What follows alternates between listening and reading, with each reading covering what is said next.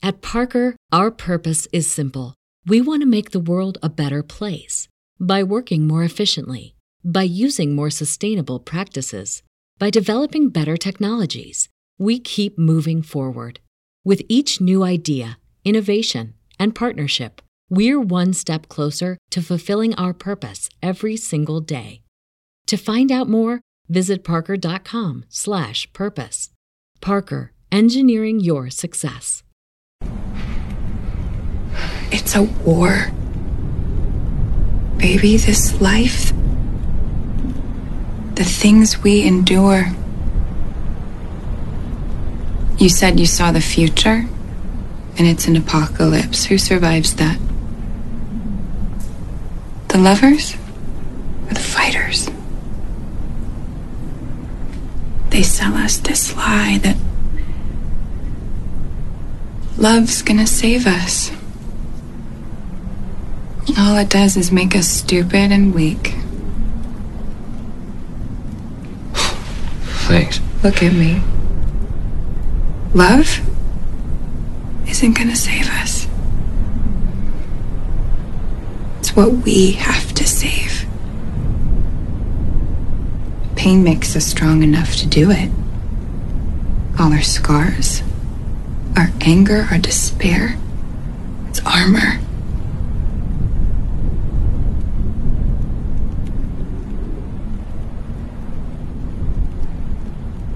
Baby, God loves the sinners best because our fire burns bright, bright, bright.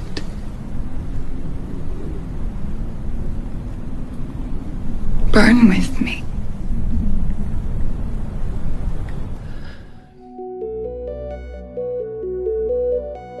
It's 2021, and I'm still whipping out some Legion because it's relevant and the apocalypse ain't going nowhere.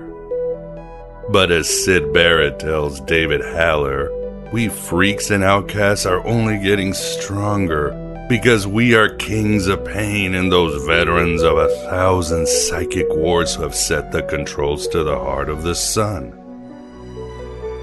We're going to rescue love this year now that 2020 fully awakened us to the simulation and the satanic game played by the Archons. Pay no attention to that man behind the curtain. The great and Oz has spoken. Who are you? Oh, I, I, I am the great and powerful Wizard of Oz. We burn as the hopeless sinners we are, burn with the alchemical fire of ancient Alexandrian magicians, burn with the forbidden gifts of Hermes, the god of thieves, and Sophia, the goddess of smugglers. Burn with the nuclear release of our indwelling divine sparks. We burn, we sinners, we freaks and outcasts. Babe, I don't care if you save me or the world. If you don't save yourself, Welcome to the desert of the real. Welcome to Aeon Byte and the virtual Alexandria. We don't take prisoners but liberate them. We are not the final authority on anything but hope to be an endless possibility for everything, including you finding your bespoken path to dealing with the apocalypse in 2021 and rescuing love once and for all. We write our own gospel and live our own myth. We run with those searching for the truth and avoid those who have found it. I am your host and greatest admirer, Miguel Connor, your pompatus of gnosis, that smell of colitas rising through the air of a world gone mad. Are you not entertained? Is this not why you are here? Still in the Illinois countryside, but looking to get the fudge out this year. Let me know of some good communities or anarchist communes or anywhere you think I can take my family to less authoritarian locations. I'm sure I'm not alone. But worry not. I will continue to bring you the most accepted and rejected scholars and provocateurs to your attention. Incredible astral guests this year for Aeon Byte and Finding Hermes. You could say this show is a fusion of Aeon Byte and Finding Hermes, as we'll be intermixing the esoterica and mental wellness. What in God's holy name are you blathering about? Well, I'll tell you what I'm blathering about. I've got information, man. New shit has come to light. And, and shit, man. For this, we have the pleasure of hosting at the virtual Alexandria Geoff Huneff to discuss his book, The Spaces in Between A Journey into Self Evolution. Geoff will take us through the ideas of high weirdness exemplars like Carl Jung, Crowley, Alan Watts, Gurdjieff, and others, tying them with his breakthrough ideas for self development and soul growth. You'll dig his concepts and spiritual tools. The middle children of history, man. No purpose or place. We have no great war, no great depression. Our great war is a spiritual war. Our great depression is our lives. But how do we save love during this apocalypse? That's easy. We express the incredible ecstatic compassion each one of us has in our hearts that combine eros and agape that are merely the energies of the pleroma within us. The world has hated us because we love so strongly, you see. And now the world needs that love because so many meat sacks are combusting to ashes with self hatred and hatred for others. They bought into the fury narrative of Yaldabaoth and his rage against his mother, Sophia. If people can't control their own emotions, then they have to start trying to control other people's behavior. We rescue love by showing love, by helping the least of our brothers, by being kind hearted even with fools drowning in fear, which is most of the world. Like Hermann Hesse wrote in Gertrude, fate was not kind Life was capricious and terrible, and there was no good or reason in nature. But there is good and reason in us, in human beings with whom fortune plays, and we can be stronger than nature and fate, if only for a few hours. And we can draw close to one another in times of need, understand and love one another, and live to comfort each other. And as the Gospel of Philip says, love refuses nothing and takes nothing. It is the highest and vast freedom. All exists through love. If we have souls, they are made of the love we share, undimmed by time, unbound by death. Yes, when we love, we will be fully free, but we must first find it within ourselves that inner odyssey. As simple as that. Or as Carl Jung wrote in Modern Man in Search of a Soul What I do unto the least of my brethren, I do unto Christ.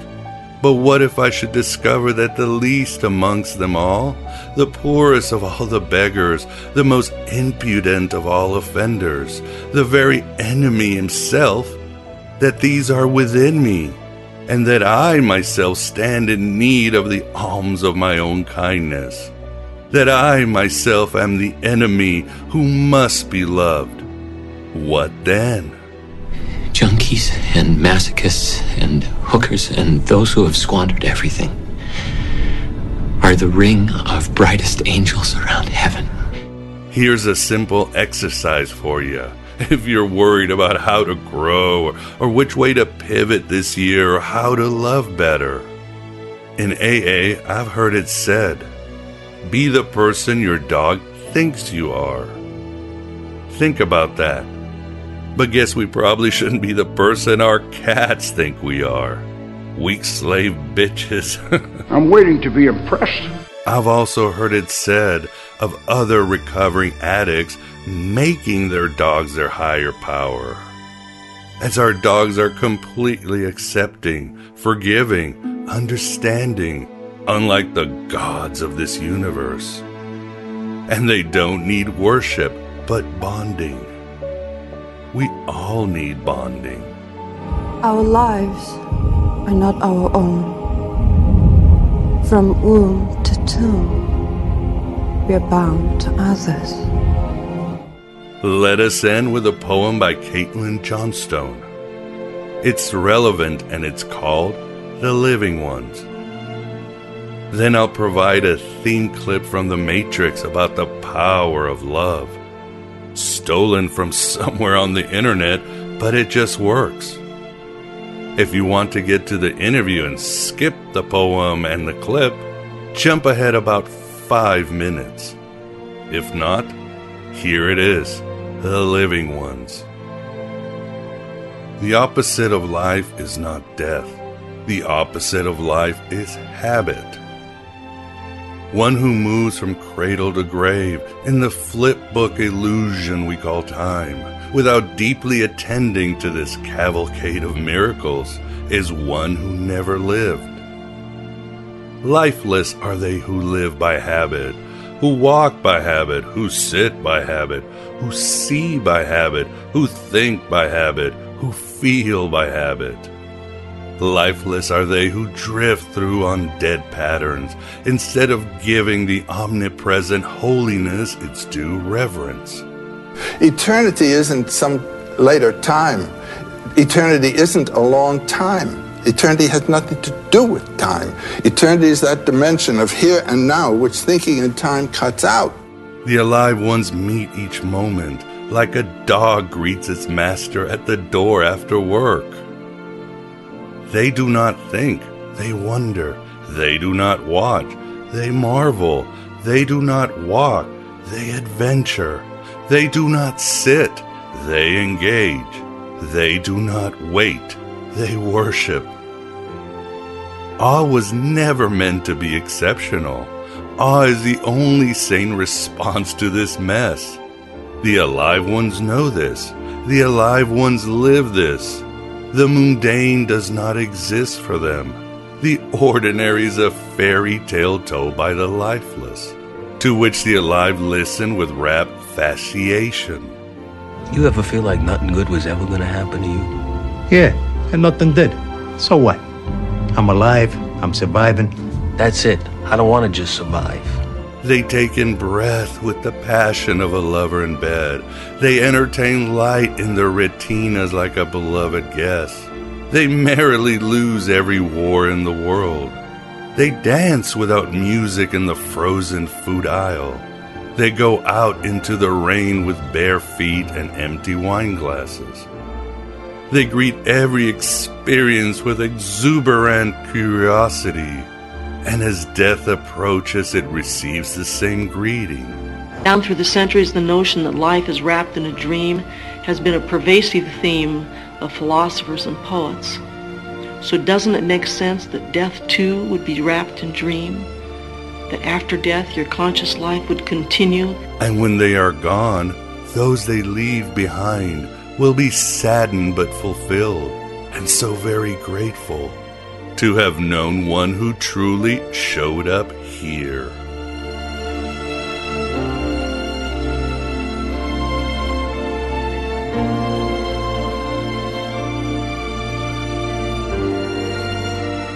Love. It is a word. What matters is the connection the word implies. It is remarkable how similar the pattern of love is to the pattern of insanity. Love, an emotion designed specifically to overwhelm logic and reason. I see that you are in love. Can you tell me what you would give to hold on to that connection? Anything. You love her. She loves you. It's all over you both. Look into his eyes and tell me, Yes or no?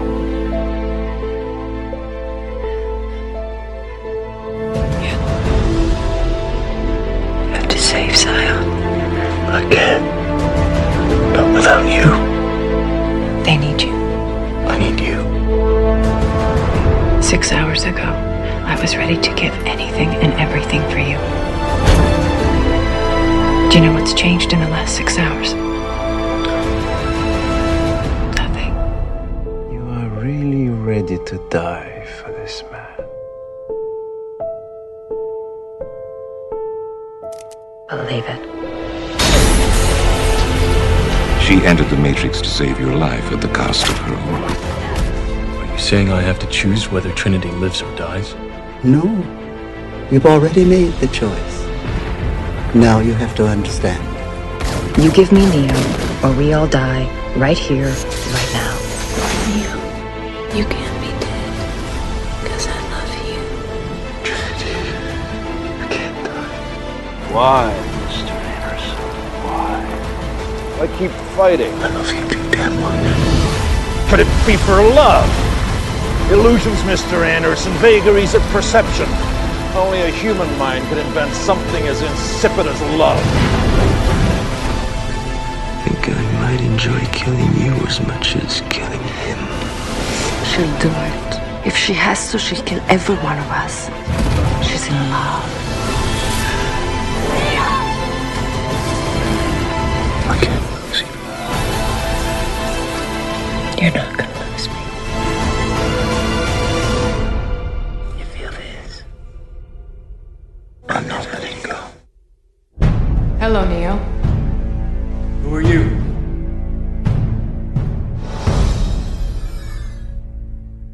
This is the Aeon Byte interview. And with us, we have the pleasure of being joined by Geoff Haniff to discuss his book, The Spaces in Between, A Journey into Self Evolution. Geoff, thank you very much for coming on the show. Oh, thank you for having me. It's great to have you. And it's always great to have the Moondog Vance. Vance, how are you doing? I'm fine tonight, and uh, sounds like an intriguing book. So can't wait to hear about it.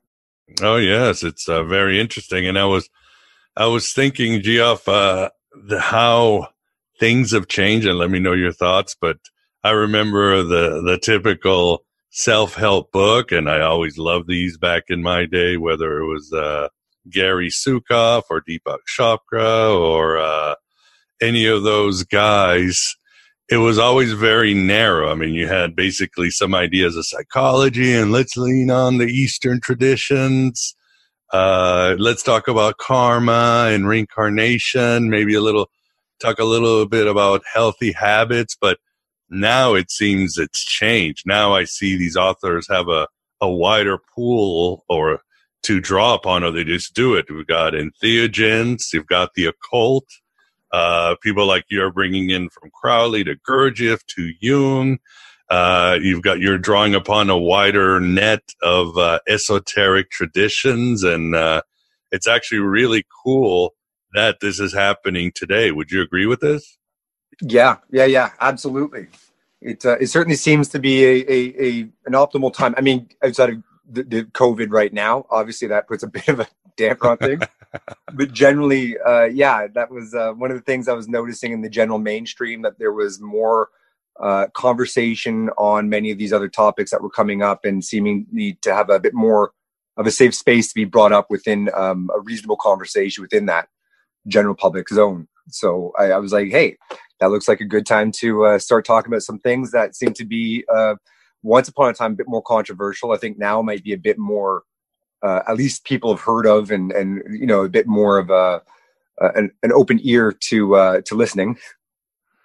Yeah, but uh, how are things there in Canada? For example, here in the United States, I don't want to talk too much about the, the coronavirus because uh, everybody's got a take, but mm. it is almost disappointing that people are talking about masks and vaccines and medicine, and that nobody's talking about holistic things like uh, keep up your health, take a lot of vitamins, exercise, get a lot of sunlight, uh, and so for not even going into the alternative medicine. Is Canada the same way? Um, yeah, I'd, I'd say that uh, there's a bit more of an openness towards the uh, vaccine. I think that there's a lot of people that are looking for that as like the the general. Once that has come into play, that society can kind of get back on track with things and move forward with it. But what about like alternative health? Politicians and leaders talk about that? Right, right. So what what actually was really surprising because I, I I spent three years uh, studying tr- traditional Chinese medicine, uh, one of the schools up here, and um, what I was very surprised by was that uh, things like acupuncture was far more common and accepted down in the states than it was in Canada. Wow. Yeah, um, and and the reason was partly because of the healthcare. Uh, that there was a bit more of um, because of the issue of like having to pay for your your healthcare every time that you go. Not that you have you don't have to pay when you go to see an acupuncturist, but when people are dealing with shoulder pain, where you go to see your GP, the general advice is like you know I don't take some of that Advil, stop doing what seems to be irritating it, give it some rest. Um, you know, then you're paying for that uh, that advice. um, from what I'm hearing, uh, especially like I think on the the West Coast there, like oh, California and such, um, things that California uh, acupuncture is much more uh, accepted. It's much more integrated into a bit more of their commonplace uh, healthcare practices. Where up here, it's still foreign. Um, I remember uh, I had a GP uh, who did do acupuncture, which was a unique combination that I, I did not see beforehand up here. Um, but generally speaking, there's a slow integration of like bringing more alternative practices into a general healthcare, um, I guess, uh, idea. Well, that's good to hear. Hopefully, it gets better because again, for the the virus, there hasn't been much of that, especially from our leaders, and I think. Uh, the uh, importance of sunlight, having a good attitude, vitamin C, all that uh, can make a huge difference for any for any disease. I mean, as you, I think one of the main goals or themes of your book is the idea that the mind and the body are not disconnected, that our thoughts can create the health in our body, right? Yes, yeah, yeah, I definitely would agree with that. Um, I mean, it's uh, I, am not necessarily saying just in the idea of think yourself healthy, but obviously when you start to think about putting the practices that lead towards a more healthy life in in use, uh, you start seeing more of those results coming about, and by that you can start to create a more healthier life. Um, and then what I kind of lead into with that is the idea that like through seeing how changing your behaviors in the physical world, you could start to have an effect on changing your physical form, your body. That you could take those same principles in a different format and apply that to the mind. And then I go one further with it and say maybe we could apply those same ideas to the heart as well. The way that we go about developing a robust and healthy physique or form a healthy body, um, that those same ideas can be used as well for the mind and the heart. Awesome. Well, we want definitely want to unpack some of this, but first, let's get to know you. Uh, tell us about yourself and uh, what drove you to write this book.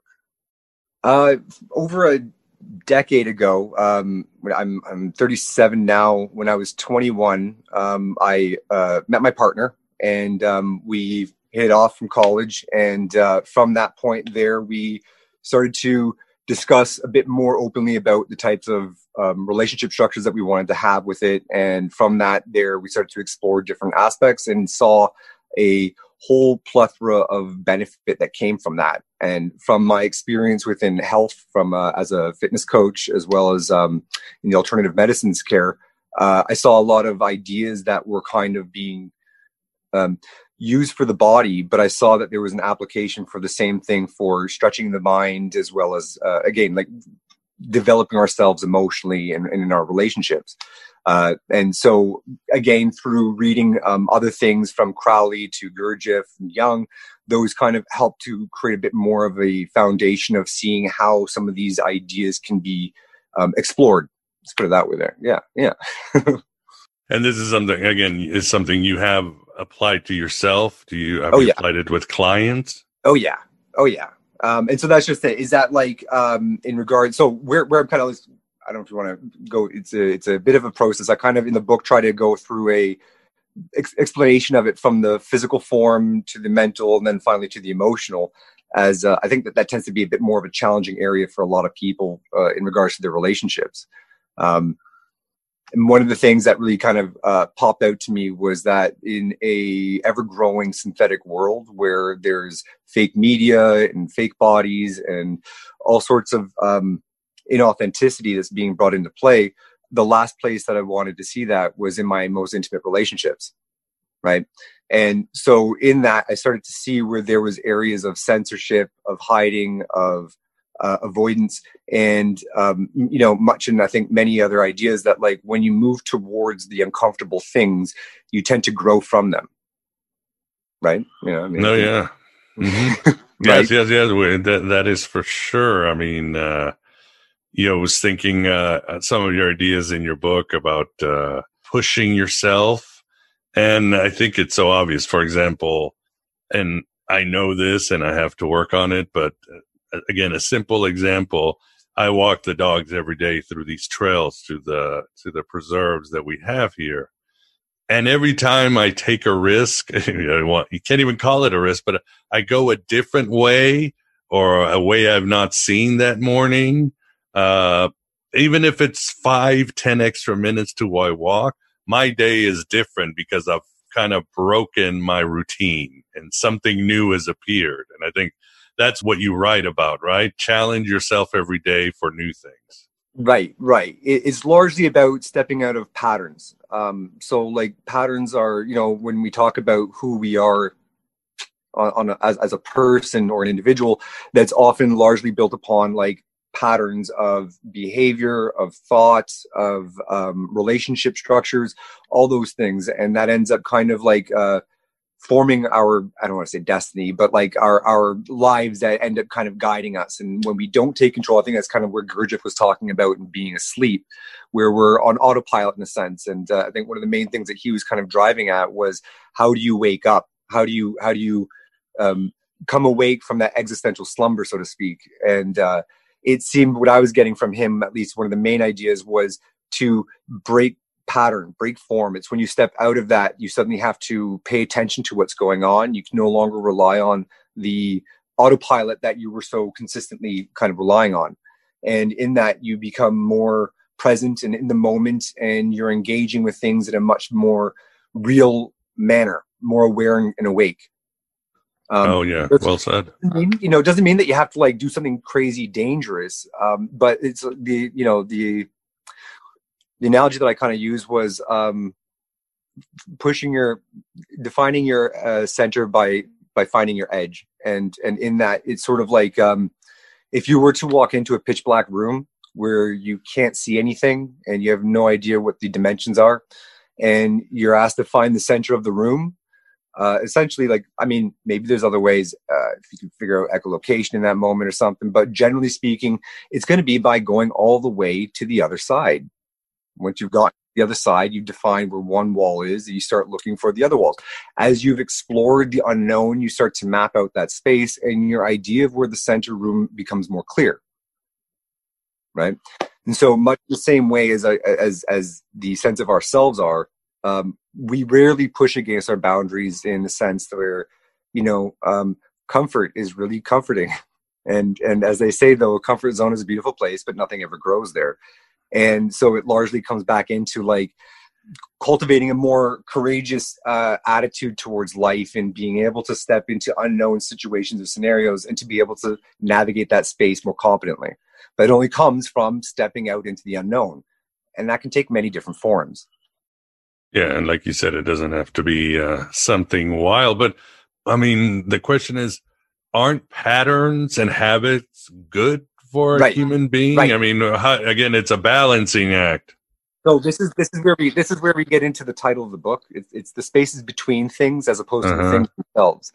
Um, so uh, I, I really enjoyed. There was this uh, adage I threw in there from this uh, Russian physicist, uh, Carl Gustav Jacob Jacobi, who was this Russian physicist who was known for slaying these mathematical monsters. And when they asked him how how do you how do you do it so easily and so regularly? And he he explained he's like invert invert. That's what you do. He's like just write the equation backwards and you're going to see new things. Right? So in that, um, invert when you when you go upside down, when you spend time upside down, uh, there's a whole bunch of things that happen. Your your spine starts to realign to gravity from an inverted um, orientation, and that starts to give some different kind of um, repositionings that your body starts to adapt to, which is helpful in kind of overall getting a better alignment through top and bottom. But also uh, the the flip inversion, there's an increased blood flow that goes to your head, and uh, what can happen at first there is the tiny blood vessels, the the um, capillaries under the eyes can break. You get what's called petechia, where you get little freckling almost of uh, the capillaries that burst, and uh, mm. you get some red linings under. It goes away. It's not nothing serious. You don't feel it in the moment, but what happens is the capillaries burst under the pressure. They're not accustomed to that kind of uh, stretch and stress, and so they break over time th- that stops happening. The blood vessels get adapted to that increased blood pressure and they they kind of adapt to that and they stop having that response. The facial tissue becomes more pliable as it gets you know if you don't use it you'll lose it. So in this the the facial tissues gets expanded and contracted and it gets blood going to it which always helps in healing. And so you know all that to say hey going upside down is beneficial. So people hear that and then they say i can't live my life upside down and you're like, I'm not, I'm not saying that. I'm saying spend some time upside down and you'd be amazed at what happens. Just a little bit. And so it's an exploring the spaces between these things. You take the idea of inverting things and and I started to think, okay, so he was suggesting invert like when you come upon a problem, invert, try that out and see what happens, see what you see. Um, then it came to me, I'm like, well, what if you just started inverting like everything? And you start looking at everything and you start flipping it and flipping it and flipping it and you start seeing how many different variations and interpretations things can start to be and you start making all these new connections. And so it seemed to be quite useful to start exploring these inversions. You just start to flip things. I mean i just you take the idea of a of a man and you say invert. And you know that could be like maybe maybe you take him and he stands on his head. Uh, you say invert again and he goes from face up to face down you invert again, you turn them inside out, right? It's a little gross, but you get, get them inside out. You say invert again, you turn them from man to woman, right? And so just from that one idea, we got like four other ideas that came from that one thing. And so that just starts to help us get new ideas and new perspectives. And it ultimately seems to be a good idea to gain new perspectives. Right? I, I, I was hard pressed to see when there's a time to where it'd be detrimental to gain a new perspective. No, never. I mean, your book draws from a lot of thinkers and their wisdom. I love this quote uh, you provide by George Bernard Shaw when he said, We don't stop playing because we grow old. We grow old because we stop playing. Yes. Oh, yes. That's a, it's an unfortunate thing that I noticed as uh, as I started getting older and seeing interactions with other adults that like the idea of play is foreign and and in that there's a, a loss of um, malleability and adaptability and there's tons of things that we learn as kids in play. But unfortunately as we grow older we set aside those things and we focus more on work. Um, and you know work is good too. And again this is what i'm saying is that i'm not saying that like everything should be play uh, nor should everything be work but rather the space between work and play and oftentimes, when we can see, as I say, that when we can see that there is play within work and work within play, that's where we start to gain from both sides. No, I don't think that's really well said. Yeah. Thank you. Um, when we when we do go to uh, to work, um, I think that oftentimes there's a bit more value in approaching things from a more playful attitude, as we're able to see things from new perspectives. When we get more tense and anxious, we start to become more tunnel visioned within our mind's eye, so to speak and in that we, we start to see less options and less possibilities uh, when we have a more playful attitude towards things that, that, that becomes more within that sense of play you can do things in thing in ways that don't necessarily seem to be the most um, uh, productive or or the most uh, uh, proficient, but it ends up being something that leads towards something else in a way that you didn't see before. Uh, and, and, conversely as well to see that there are things within play that are as valuable as work. Um, and again going back into as with kids like there's tons of things that we learn from hand-eye coordination to um, how to socially behave and what's acceptable to play with and what's not and stuff like that. And so that's where again those are crucial things. But unfortunately as we grow older sense of play dies and it's i don't know at most we we get together over coffee inside. Um, it's interesting. Yeah i was thinking uh kids it's okay if kids talk to themselves it's healthy. Then as adults it's frowned upon but then again with old people it's fine it's acceptable again. I think uh we should always be having conversations with our imaginary selves or with ourselves right? Oh yeah. Uh, out in the open. I think it'd make for a much more interesting place for sure.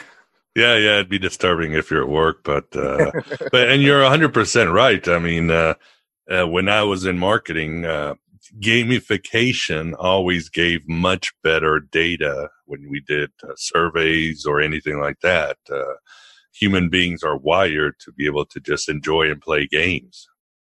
Oh yeah, um, and that's where again as well that there's there's this sense of um, and again, right now, due to COVID, it's a bit more difficult to have more face to face interaction. But, you know, uh, as we do go towards more screen time, because again, even with gaming on, on screen, I love video games. Don't get me wrong. I play them too. but um, unfortunately, it seems there's more and more time that we're spending in front of screen time and there's less time that we're spending in front of like people. Um, Mm-hmm. now, I mean, same time, like I said, like due to technology, we can have conversations like this right now where we're in different time zones and we're able to communicate and talk, right? So, I mean, like again, I'm, as soon as you say one thing, people tend to jump all the way to one side. It's a very black and white kind of perspective Yeah. on things, and it's more like it's things are. Aleister Crowley once said there, I think something I may be butchering it, like you know, if you have a, a thought, think of it's the exact opposite, and in the marriage of the two, you have the destruction of illusion. Ah, love it. Yeah, and there's another uh, quote, or more like a exercise that he created. Uh, what is it? It said, "With the restriction of prohibitions of using certain words such as the, and, and but." Right. Oh, see yeah. how that avoidance can alter our thoughts and change our speech and give us new challenges to communicate. And I love that because, yeah, if you told me not to say and for a week, I, would be in a very high state of awareness all the time. Oh yeah, oh yeah. No, I mean it totally disrupts things, and so this is where I kind of talk about disrupt, uh, constructive disruption, where you utilize things that create an impedance, but for the purpose of of gaining something more in the abstract afterwards. Um, as I, I give the example, I mean that that that was brilliant. I mean, from from Crowley in, in the in this perspective of the mind, that that that's exactly it, right? You just create these obstructions that you have to work around, and in that you you start to see new avenues and new ways of wording things or connecting things. Um, the same goes with the body as well, and the idea that like uh, if you were like let's say you're a fighter and you're learning to uh, fight, having one arm tied behind the back for a period of time, you could see where working with the detriment once the obstruction's removed, you've gained something more than what you previously had going into that. Right. And so, in that Mhm. same way, from the body to the mind, we can take it further and into the emotions as well with it. And so, again, just to kind of start to overlap the, that groundwork to show or illustrate that, like, you could see how things affect it within the, the physical form. And it seems that things are the same but different in the mental realm or dimension of, of reality, if you want to call it that. Um, and then conversely as well, I would think that like the the other aspect of reality being emotions, like we, we feel things and those have far more influence largely on our actions than than thoughts. I mean, from I, I, marketing, I believe you, you try to get at the the emotional context of them, right? More than the the actual data that you're trying to provide. It's the story that's being told more than the the data. Your book is uh, very eclectic when it when it comes to well, almost everything, even the the spiritual figures you bring in. Uh, just out of curiosity, what have been some of your uh, spiritual or intellectual leaders or influences growing up or through your adulthood?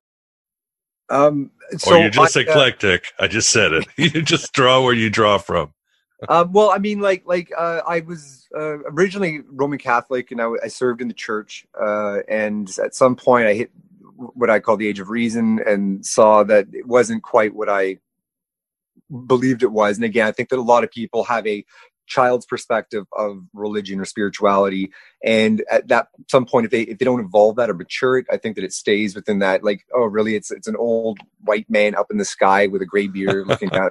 you know, in that sense, then you're like, okay, if that's how you're thinking of things, and yeah, I guess like it's not going to make a lot of sense. So uh, at that point, I think that uh, quite early on, I was a little bit like uh, upset over the fact that like it seemed like everybody was believing it, and and nobody checked behind the curtain. Like it was just like for fact that like for sure, there's this guy and he created everything, and that's how it is. No questions about it. Uh, and at some point, it was just like, but wait a minute, that's that's not adding up. And then, of course, you see contradictions and and hypocrisy that forms within the church or and any organization really with it there. And so you're just like, ah, that's not overly great. So you know, you rebel and you're like, well, let's invert, right? You go to the opposite side there, and at some point, you're like, ah, this seems to be about the same thing as the other side. um, so then you know atheism atheism is like yeah that makes sense let's go down that road for a while there because at least that way whatever i believe in is something that is, is provable right in that sense um, and uh, I, I, followed atheism uh, like a devout fundamentalist uh, you were a new atheist huh? You had your yeah. pope richard dawkins and all those guys sam right, harris. right right. Um, and uh, and in that as well like I, I think that um, philosophy was I, guess like my my saving grace in that. And um, i really enjoyed reading a lot of the great minds that kind of came before. And um, it, it, struck me as like what uh, nietzsche was talking about in thus spake zarathustra that like it was the end of god and in that the the role of the the humanity that was left in place is to step in and depending on how we did that that could lead us towards the Superman, or we could fall on either side to our death as the as the tightrope walker did. And um, you know, I, I think that in that there's an element of value within going down the road of atheism and questioning reality with it there, but to go deeper with it and to start finding um, the idea. So I, I kind of uh, from the Go Goetia, yeah, the Goetia. There mm-hmm. was a mm-hmm. line in there where it says the world is a magical mirror wherein one who sees muck is muck. And that really struck a bell with me in terms of seeing myself in the world and how what I do in the world has a reflection upon what I see or how I see myself in it. And so that's where this whole kind of introspective journey came about within almost everything that you do allows you to start perceiving yourself within.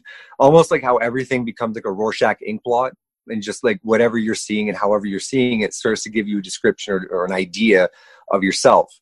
As uh, we often it's difficult to see ourselves but when we start to notice like what it is that we look at or what we see or what we notice we start to have a bit more of a sense of ourselves. And in that reflective aspect of it there we start to become more just aware. And once you become aware you can start to do something if you wanted to. But you know before that generally uh, if you're not aware that there's like something uh, oh i didn't realize i was always dragging my foot. If i didn't realize that i was dragging my foot i may not be inclined to just pick up my foot. Mm-hmm. so once it becomes aware you can then if you want change it if you want. And and that all comes down to like so how do you change? Uh, there's everybody how do you change things? I i i, I say i want to quit doing something and i never do right? I, I say right. i'm going to start something and i don't. And so all of these things come back into these ideas of like how do we have more influence or control over ourselves? And i think that kind of goes back into the subconscious and how much that influences and dictates us in our in our lives. Um and so i think uh talking about in terms of changing your mind in that sense there i i pointed to um Michael Pollan's book, How to Change Your Mind. title. Great title. yeah. and that book really kind of um, centralized how the research coming out from universities and such in regards to entheogens and psychedelics and how they're having a profound effect on the mind in regards to addiction um, as well as uh, depression, anxiety. I don't want to go into all the list there because that's still being determined. I'm not saying that it does have any profound specific effects in that regards but it does seem that there is something interesting coming about that warrants further investigation. Um, but what he was pointing out was the aspect of neuroplasticity plasticity that these substances or experiences seem to provide. Um, I'll speak from my own personal experiences with there that uh, out of I'm particularly speaking from mushrooms, just so we're clear on that. And um, I found from my experiences on it there that I was having these ideas or experiences that led me towards reflecting upon my myself, uh, my my family, my relationships, um, things that ended up having benefit and use afterwards. It wasn't just a fleeting moment of like, wow, that was a I saw a kaleidoscope, I saw beautiful colors. I was one what? with God. Right? You know, cool, great, that's awesome. but like, you know, did you change anything with your life afterwards? Did did that have any influence or impact on you, or did you just go on beating the same drum? they call it spiritual bypassing. I think that's the term. Right, You're- right. You're always in the mountain meditating, but never doing anything on the ground. No, and so it seems to be very much the space between those two. Um, in that, um, I remember the, the, I believe it was the guy who wrote Chicken Soup for the Soul. I don't remember his name right now, but uh, I believe the comment was uh, that he's like, you know, you go up on the mountain and you meditate and you find oneness and calmness and, and you let go of all these things and you you found yourself and you come back off that mountain you go back into the city and you get into a relationship and all that self-awareness goes right out the window No, I think it was yeah. You have actually you have the quote here, at Geoff. Uh, it's from Ram Dass. Oh, it's And Ram said, Dass. Oh. If you think you're enlightened, spend a week with your family. That's an amazing quote because it's so true. right oh absolutely Oh yeah. yeah, here in the United States, Thanksgiving is a great tester of enlightenment. Nobody's enlightened. right right and so that's the where card it- table comes out. Uh, and so it, it seemed very much that um, again it- it's one thing to have these uh, high lofty ideals but it's it's another thing to put it into practice. And um, there was there, in terms of entheogens within that um, there was this uh, one book called mushroom wisdom and i can't remember the author's name. Um, but in that he had talked about this uh, term called a peak experience. And it wasn't peak as in like um, hitting an apex or a high point sort of thing. It wasn't that it was like a peek as in the way that you would peek around the corner or over a fence. You'd peek at something. Right.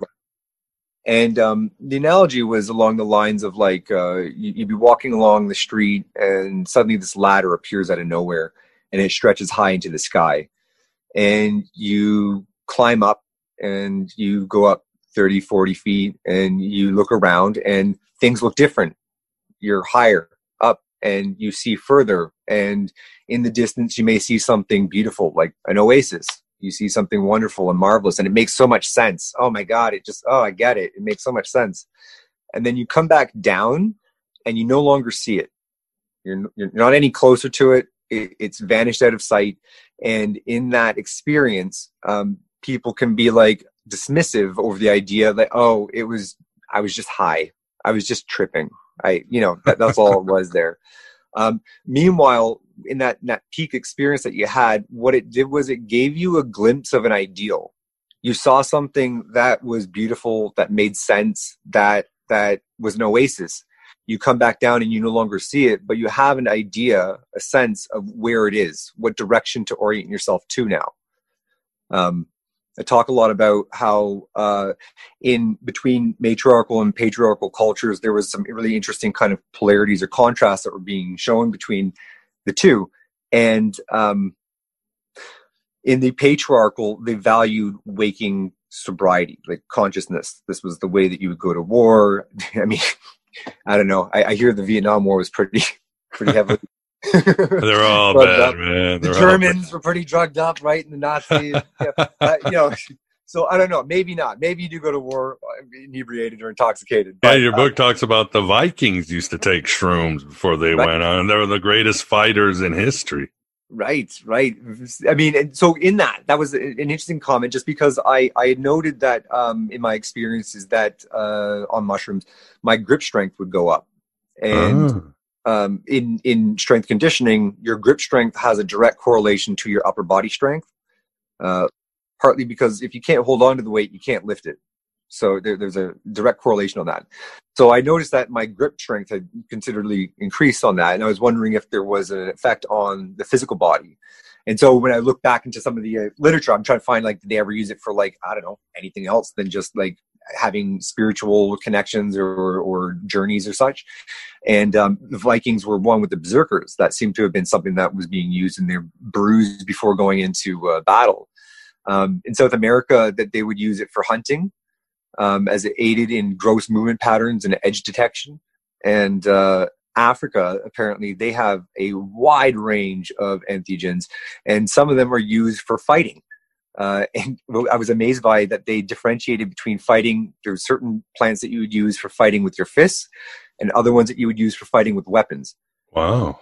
Yeah, I was very surprised by that. I don't. I've never dug further into that, but the difference was on it. But I was surprised to see that there was a difference in that.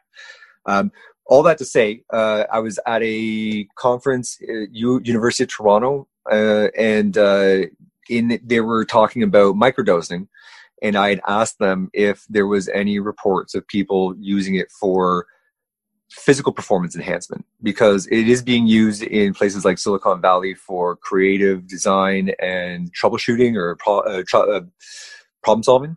Uh-huh. Um, and of course, in therapies, it's being used for you know mental exploration and healing and such with it there. But I was curious to see if there was anything being used for the physical body um, in that sense. And uh, the the presenter, uh, she she laughed and she was like, "Actually, yeah, we're getting reports from people in, in the WWE, the the, the wrestling." Oh wow. Federation, they're using it in their training. So I was like, really? That's that's okay. Good to know. Um, so yeah. So as a side note, there was there seems to be physical benefit as well for performance enhancement in various degrees that uh, I've noted, and I've been trying to find other people to kind of hone in on that aspect of it there to see if other people are noting that or finding that too. Um, and it seems that there are, just I haven't found them yet myself. and how are the the the laws in uh, Canada? I mean, here in the Right. United States, it's gotten much better.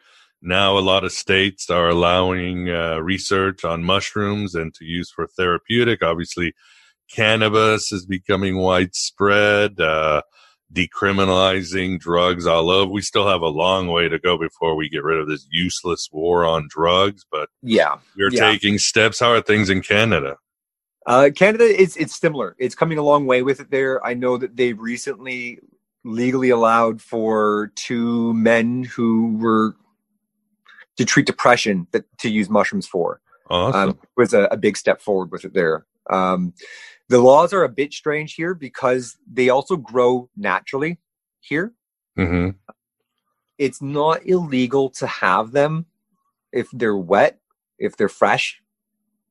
That that seems to be okay. It's just dry them. Uh when they dry, that's when it's illegal, and, and huh. that becomes problematic. so look, it's a bit of a foggy, hazy kind of law on that. Doesn't seem to be overly enforced, but uh, at the same time, I would not recommend just going down the streets and advertising that either. My mushroom just dried up. Oh no, I'll be just in the sun, it happened. yeah, yeah. Um, but I mean, from my experiences on them, I found that there was a wholesomeness that wasn't seen in anything else that I've I've, I've dabbled with other recreational drugs and such with it there, and I mean, they were fun for when I was a kid and such with it there, but I never carried much forward with it and kind of left it behind. Um, but mushrooms was a whole. I, I'll say psychedelics. I'm sure that's just in that broad stroke, but for me, it was specifically mushrooms. Um, they really hit home in terms of um, having deep just a matter of like, oh wow, I, I just had this like great experience, and you know, in that sense, like, like I said, like it was it was things that I then integrated and took to heart and changed in my life. Um, as as one example was, um, I saw that my mother had sacrificed much things for my sister and I growing up that I never acknowledged and realized, and in that it, it elucidated or illuminated to me um, a disconnect a separation that I had noticed noted within myself and both of my parents in that. And after the experience, it it, it dawned on me that there was at the very least in a symbolic fashion that the relationship that I have with my children are some way of a reflection will be of my what I have with my parents. There will be some patterning of some sorts that will carry forward within that. Um, seeing that I didn't want to have the relationship that I had with my parents to have with my kids, I uh, was took it upon myself to change that. I was like, you know what, that's not um, how I want to do things. So I invited my mom to come and live with me and be a part of my family household. And, you know, uh, back to that example with Ram Dass about the whole, uh, you think lighten your family. Yeah, yeah, you, your I took that to heart. spirituality. I was like, you know what? I want to, I want to, I'm up for the challenge. I'm up for the challenge. Let's do this. uh, and and for that, it certainly had a significant benefit towards my family, my kids, my my mother, um, and by that, I think just the overall uh, family structure that moving forward with it there. Um, going into the idea of generational lineage kind of traumas and carrying forward things, I think that all that starts to overlap. And I think when we start to become more aware of who we were, who we are, and who we want to be, that we start to have more influence and control over directing those things. Um, as opposed to just being directed by the world and suddenly, like I said, like, you know, at some point, five, ten years down the road, you, you, you wake up to like, wait a minute, this isn't the life I wanted. This isn't It's like that Talking Head song, "Once in a Lifetime," right? right. Yes. One of my favorite existential songs. Yeah, and it, and as you're talking, it's interesting because we not only have to deal with the trauma placed on us by our parents, but we also have to deal with our ancestral trauma, our ancestors, yeah. our cultural trauma. So we have a lot more, each one of us has a lot more to carry on their shoulders, but that doesn't mean we should feel bad for ourselves. It's just we know what the task is. And, but and as we're talking, we have many more tools to deal with them in this uh, modern era.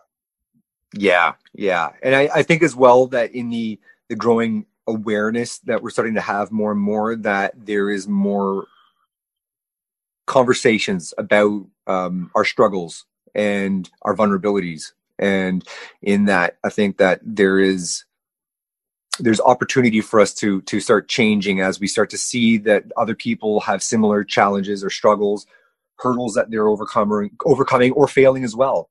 Um, I know that uh, I mean, just in, in the process of me writing this book, I I uh, I kept on constantly feeling like this is terrible idea, this is stupid, this is this is uh, you know um, Oh yeah, God, I know the feeling. Yeah. right right you know you know and so in that when i hear from other people that they had the same experiences i'm like okay this is part of the process like this is this, this is still part of it yeah, yeah, that's Um, that's normal. right? Yeah. And and but in that though like i mean like it's it's it's tough to do and you can ex- you can talk from those experiences afterwards that um helps to give more more confidence and and competency to the things that you're talking about.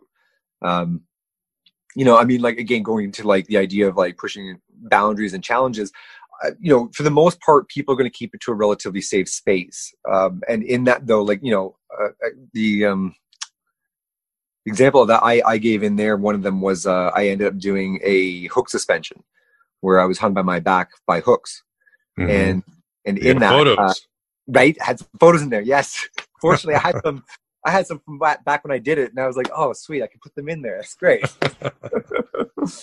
and um i often have people ask afterwards like why why'd you why'd you do that yes. Not a normal everyday thing. eh? no Did you watch no Texas Chainsaw Massacre a bit right before that or something? right um so in that uh it, it kind of so it kind of stemmed from um back when i was like seven years old uh i ended up watching a movie with my dad called uh a man called horse Oh my God, yeah, with uh, uh Hoffman. What's his name? yes Uh, yes mhm. Yes yes That was an incredible, intense film with the nipples. Oh my God, right oh yeah oh yeah Dustin Hoffman. That's it. Yes. it, it was good it left a mark never at point did it leave a mark where i'm like wow i want to do that it just it was it was an, a mark and um, in that years later, uh, I ended up coming in contact with some people where they ended up uh, they, they did that as a business. Yeah, that's what they did. Oh wow. Yeah, yeah, and because I remember like at some point being like, where do you ever like have the chance to be like, oh, there's an opportunity. I think I'll go for that. Never, never, right? So. Uh, this opportunity came by and um, i was like you know what let's go for it let's do that that sounds like something that few people would step up to uh, you know up for the challenge so to speak and so i was like yeah let's do that um, i think when you go deeper into it it starts to come into being able to Jeff, could you uh, describe the ritual and the ritual in uh, a man called horse? Okay, so in, in a man That called way Horse, the audience can see what it is. right, a little bit, right. Yeah. So it was a it was a, an old movie uh, about a cowboy that got captured by some Native Americans, and they um, basically enslaved him and treated him like a pack mule, and they called him Horse, like a, like a horse. Right. And, um, in his time in the village there, he ended up kind of hitting it off with one of the women, and they kind of wanted to, I think, get married. Um, but to do that, he had to be a member of the tribe, and he was not a member of the tribe. So to do that, he had to go through the uh, the Sundance ritual, which was the initiation rites for their their boys to become men in the tribe. And um, in that, what they'd do is they would uh, take a pole and they'd stand it up and they would lash vines out from it there and tie it to the top. And then they would take these bones um, and, and or skewers and they would drive them through their chest. Their nipples. nipples for men.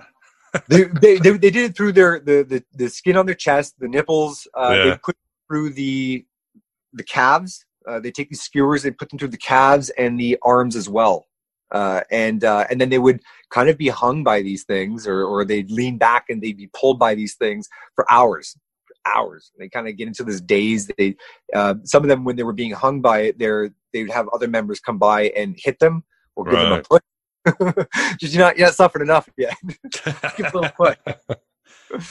um, and so uh, uh, yeah, and so uh, afterwards, when when often these the dancers would um, collapse, they would then have two two other members that would come and grab them, uh, and they'd cut the vines, and then they go running with them, Mhm. uh, and they'd run until until the skewers came out, I guess, sort of thing. And so that was that was that was that. Yeah. It was intense. My experience was- was nothing like that. a little bit better. A little different, A little different. I had the hooks through my back, and um, it was uh, I got pulled up. And so actually, sorry, just as a quick little story on that one. Um, when I went there, there were these two other girls that were going before me, and um, one girl she was going with a, a lotus position. She's sitting cross-legged, and Mhm. there's a ring above that had these hooks coming down suspended around her in a circle. And the the the person who was setting it up was going around and hooking her up and kind of getting her all set with it and then they used a, a, a lift to lift her up. And as they got her up, the guy was walking around checking to see how all the insertion points were and saw that there was a tear starting to form. Oh. Right. Yeah. Yeah. That can't be good. Ooh. You can imagine once that goes, it's, it's just going a whole lot more. Ooh. So he called it, got her down. They took her off and they stitched her up right there. It was fine. It was good. Um, her friend was going next, and her friend, after seeing what had happened to the girl before, uh, was a little nervous. And so she was just doing the normal one through the hooks through the back. So it seems to be a conventional position sort of thing. And um, she started to get really consumed by fear as the tension got pulled up and she started to come up onto the toes. They don't just lift you up. You do that yourself. You kind of, they let you take your time to like, when you feel comfortable, try to come off the ground and get airborne, so to speak. Um, when I was reading beforehand, a lot of people have a hard time with that, uh, letting go of the ground and being safe or secure enough that your your back isn't just going to rip off or something like that, right? Oh, yeah. Yeah.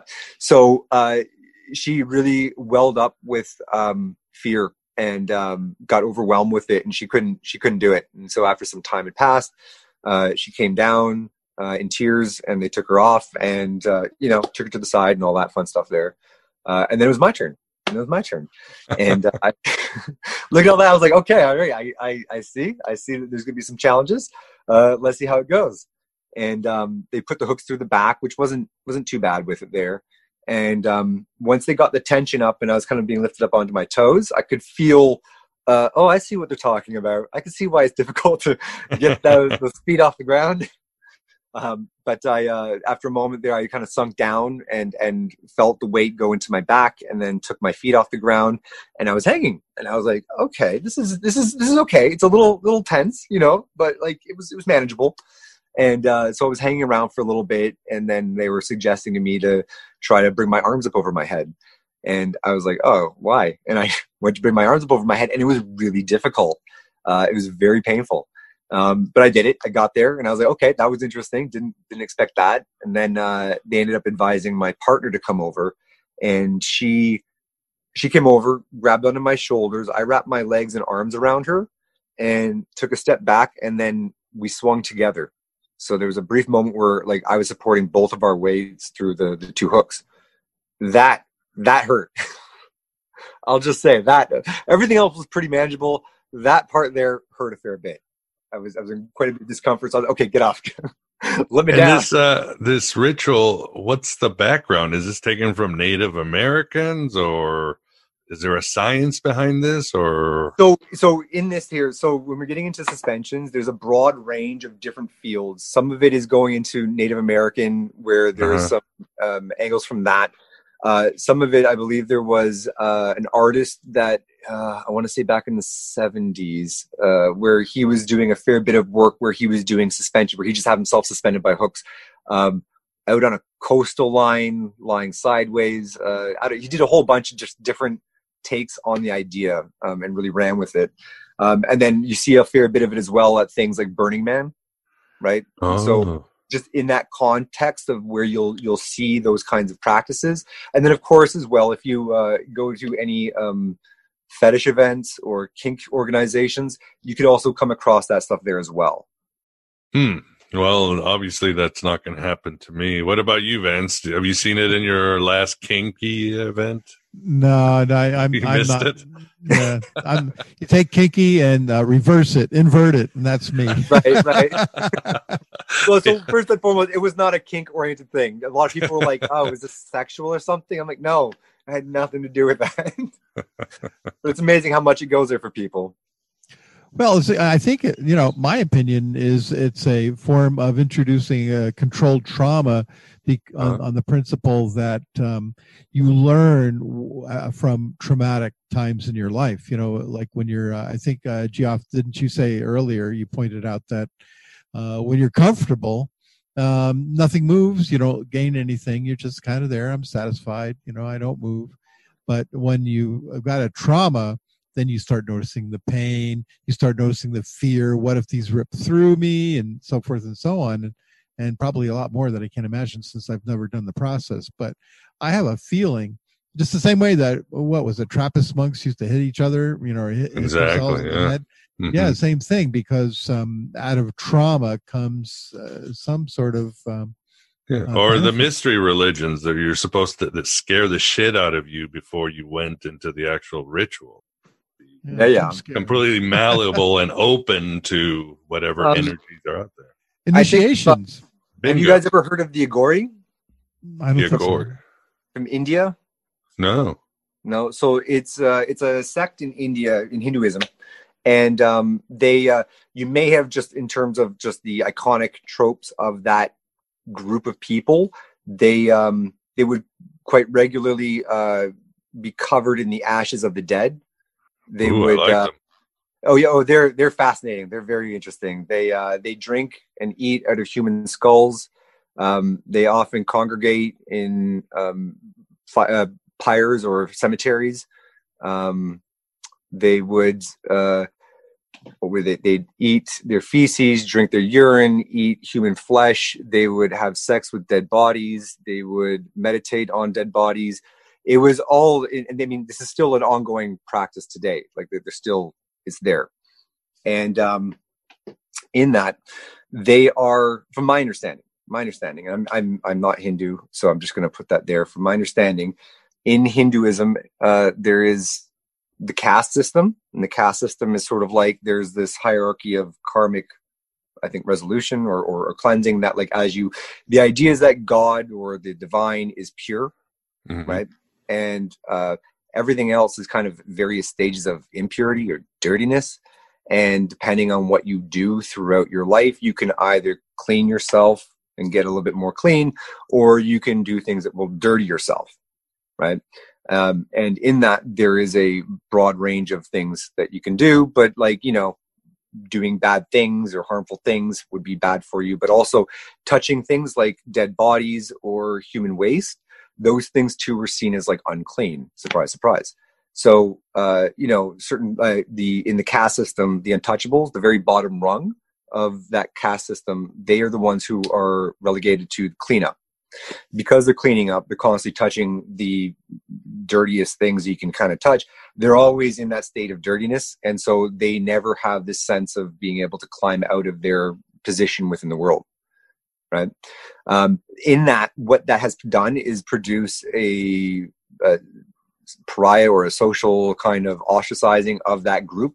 People aren't, um, they don't want to help that group. They don't want to administer health care to that group because, in that conventional sense, there's afraid of gaining or getting dirty from them. The Aghori, their idea is that they're saying that that divine spark isn't outside, it's inside. It's inside me. And no matter what I do, no matter what I touch, I'll never get that dirty right? I don't know so, why they don't just say it and get it over with. right? They go they go hardcore. But in that, the idea is that you're by because I mean Crowley did some pretty out there things as well with some of his practices, um, like with the cakes and stuff like that that he made. Um, in that, I think the idea is that you're doing something that you would otherwise say no to as the example with the hooks, a lot of people would say no to something like that because it's too crazy, it's too gross, it's too obscene, it's too out there, whatever. Um, but when you look at almost like the visceral reaction that's had, it's like you you you can't you succumb to your form, your body. You do not have control over self. Um, the the form has control over you in that sense. And so when you're able to override those things that we instinctively turn away from, I think you gain control over having some kind of say within yourself. And it's where it's kind of coming from in that idea.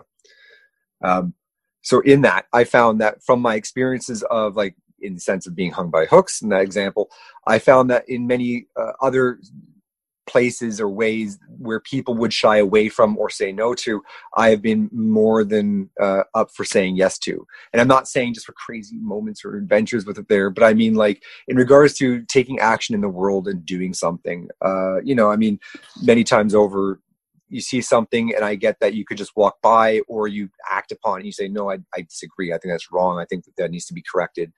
Of course, you get into the whole thing about, well, who made you the the person king of what's right? yeah, I'm gonna have to look more into the Agora. Reminds me of uh, obviously the Gnostic Carpocratians and the Mazdakites and the Kabbalists and the Assassins, a sort of a oh, yeah. redemption through transgression and right. making yeah, yeah. them making them mundane into or the gross into holy and offering it up to the world and all that. So yeah, I'm going to look more into it. But for the audience, uh, his book is a good read. He's got plenty of exercises you can do, mental, physical. He gives uh, diet suggestions and covers a whole range of uh, esoteric traditions, some that you probably, many of you hadn't heard, like the Russian fellow and the school of breathing. What was that again? The, uh, what was the name of it, Geoff? Um, there was, I lost for my breathing, there was, there was Russian hyper breathing. Yes, uh, that's it. Yeah. There, there's and a there was a school in Toronto that you were going to. Uh, ah, Systema, Systema. That was Systema. The, that's it. Yeah, that's yeah, it. Yeah, yeah, yes. So there's there's a lot of really good stuff. So I I would definitely highly suggest for the audience you check out the spaces in between, a journey into self evolution.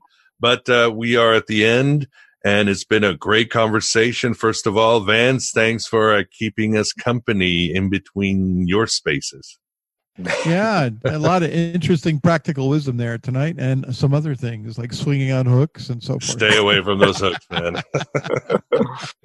awesome. Well, Geoff, uh, before we go, please tell the audience where they can find more about you and where they can purchase the book. Thanks, guys. Um, my uh, I can be found at geoffhunnef.com, G E O F F H U N N E F.com. Uh, my book can be bought there as well, which is on Amazon and uh, Kindle. Uh, I can't remember. There's a few other ones, Barnes and Nobles. Um, but if you go to my website, you can get get it there. Absolutely. Thank you guys so much. I appreciate being on the show. It was awesome. I really enjoyed the conversation and being able to kind of talk a bit more detail. Yeah, it was a great conversation, and we really appreciate you coming on Aeon Byte. So, good luck with everything. Thank you. You guys too. And there you have it, my beloved truth seekers. The first part of our interview with Geoff Hunnef. we need as many red pill suppositories as possible. As John Lennon sang, the way things are going, they're gonna crucify me. In our second part, Geoff provides tips and tricks to destroy that mind killer that is fear, as well as alternative and unique breathing and meditation exercises. He'll share advice on dealing with addiction. We'll talk about C.G. Jung and Alan Watts, and then Geoff will discuss how to have stronger relationships in your life, and much more. Most of you know the drill on how to get the full episode and all past full episodes, and how it helps keep this Red Pill Cafeteria growing, and that I reject advertisers as I work for you and only you. So please support in any way you can. If you think 2020 had some remarkable astral guests, just wait. Just wait in 2021. The topics will be truly mind expanding, reality disbanding. And the Finding Hermes program gets you into the true virtual Alexandria, where we share ideas and I provide the unique and authentic wisdom and rituals of the Gnostics and ancient Hermetics. We're only just getting started, and it's been a great success. Let us end with a song by Andrew Wakefield entitled Step Away. Very Gnostic music and very relevant to our fight against the Archons, and a very well written tune. Hello and goodbye, as always.